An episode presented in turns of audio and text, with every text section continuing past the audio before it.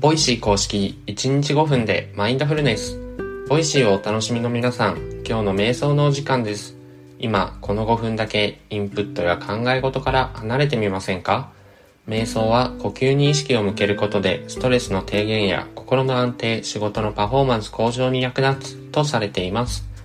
その効果の実感には筋トレと一緒で続けることが大切。早い人だと1週間から1ヶ月で何らかの変化が現れるかも。このチャンネルでは興味があったけどきっかけを逃していた、始めてみたけど続かない、そんなあなたを応援します。今日の放送は毎朝飼い猫と瞑想している数がお届けします。セッションの前には準備体操ということで、あなたの瞑想習慣がますます楽しく豊かになる、そんな話題からお届けします。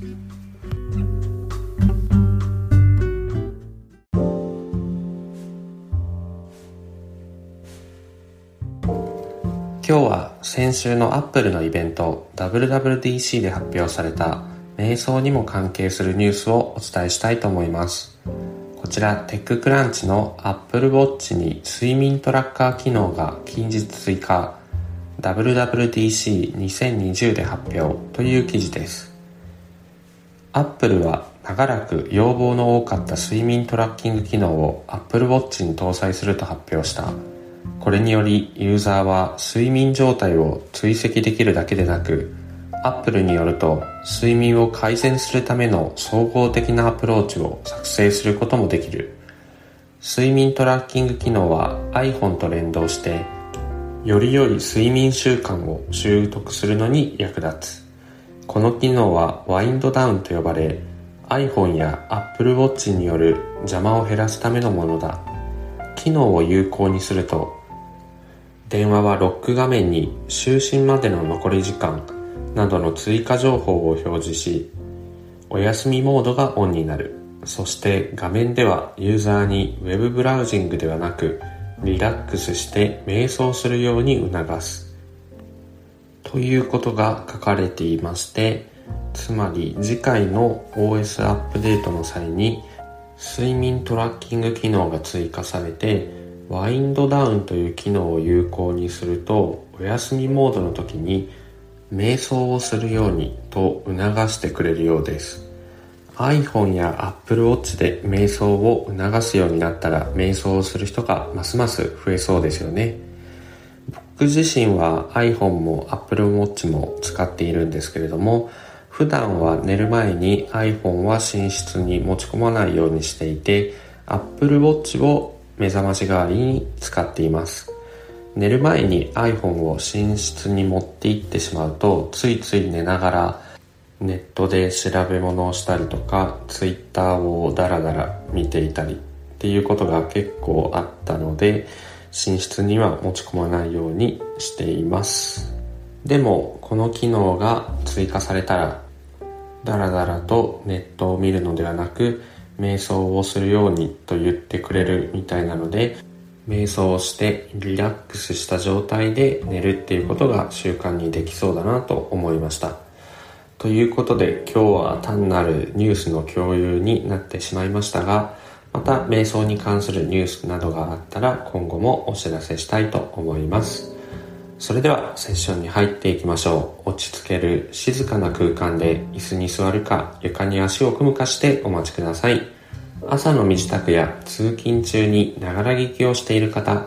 このチャンネルでは〇〇しながらできるながら瞑想も準備中です。それまでの間といってはなんですが短時間でも毎日続けることがマインドフルネスへ時計の近道とされています。ものは試し、今置かれた環境であなたのスタイルで音声ガイドに耳を傾けてみましょ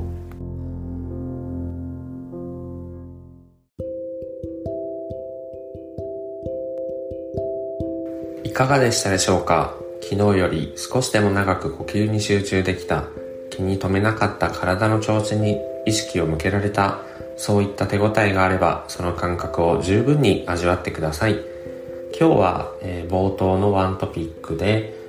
Apple Watch に睡眠トラッキング機能が追加されてお休みモードの時に瞑想をするように促してくれるというニュースを共有しました。僕が Apple Watch を目覚まし代わりに使っている理由としては Apple Watch のバイブレーション機能でいつも朝起きてるんですけどこれだと子供と一緒に寝ていても子供を起こす心配がないっていうのがまあ一番の理由ですね。あとは目覚ましのあの大きな音で起こされるのが個人的にはあんまり好きじゃなくってそれが Apple Watch だとあの優しい振動で起こしてくれるのでなんとなく気持ちよく朝を迎えられている気がしています。さらに睡眠トラッキング機能が追加されてでしかもユーザーの細かな動きや呼吸も追跡してくれるみたいなので瞑想をして寝た日と瞑想をしないで寝た日の違いがなんか視覚的に見られるようになるとすごいいいなと思っています。はい今日の放送はここまでです。このチャンネルは冒頭のワントピックと音声ガイドによる瞑想という構成で毎日放送しています。パーソナリティはカズとマユと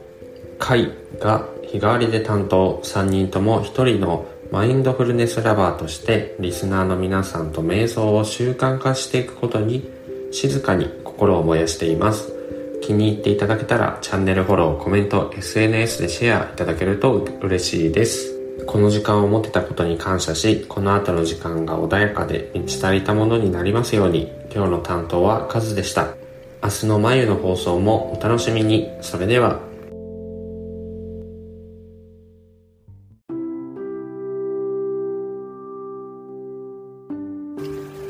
楽に座り、姿勢を整えます。椅子に浅く腰掛け、両足の裏をしっかり床につけます。床で足を組むなど、直に座っている場合も、重心を床に預けます。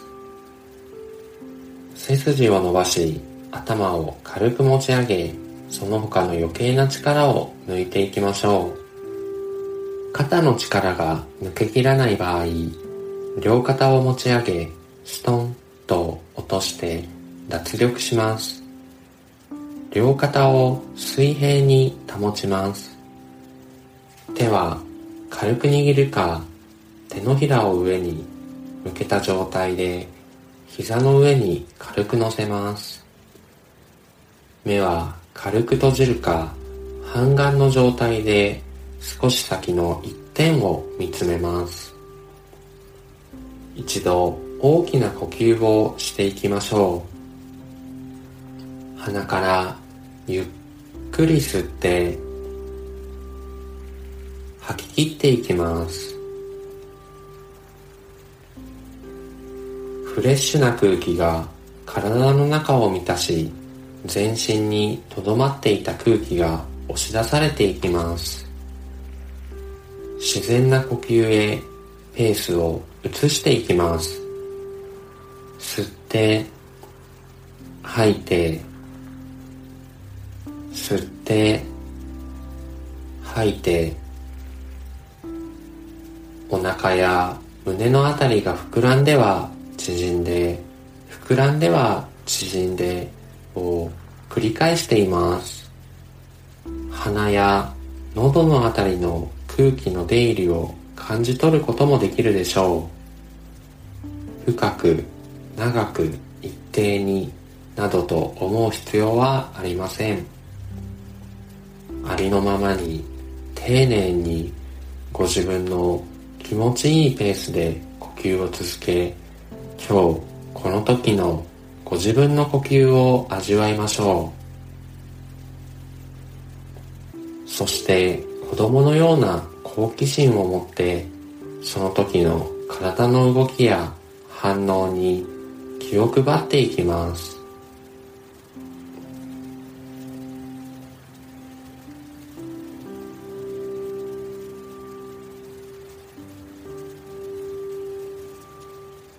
呼吸を送り込むたびに体が緩んで緊張や凝りがほぐれていきます。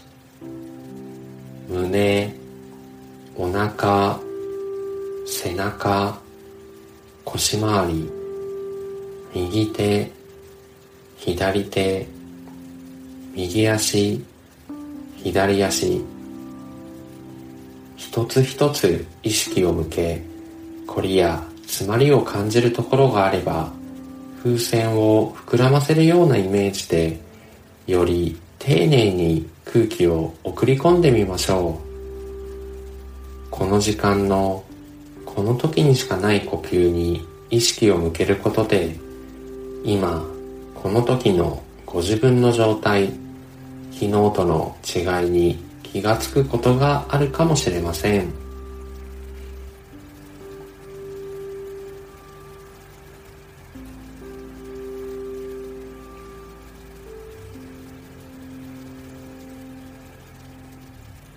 事が浮かんだり呼吸や体の動き以外のことに意識が向いてくることもあるでしょう。その時は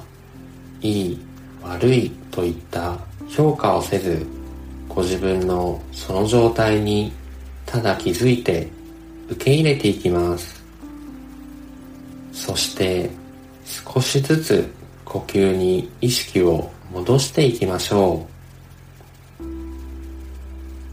雑念が浮かんだらそのことに気づいて再び呼吸に帰っていく。呼吸は船の怒りのように戻る場所を示してくれています。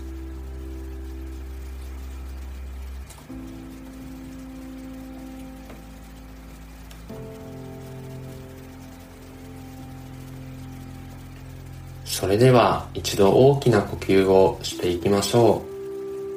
鼻からゆっくり吸って吐き切っていきます。ご自分のペースで少しずつ目を開けて外の明かりを感じます。手先指先足先から軽く動かしご自分の意識から外の世界に戻ってきますお疲れ様でした。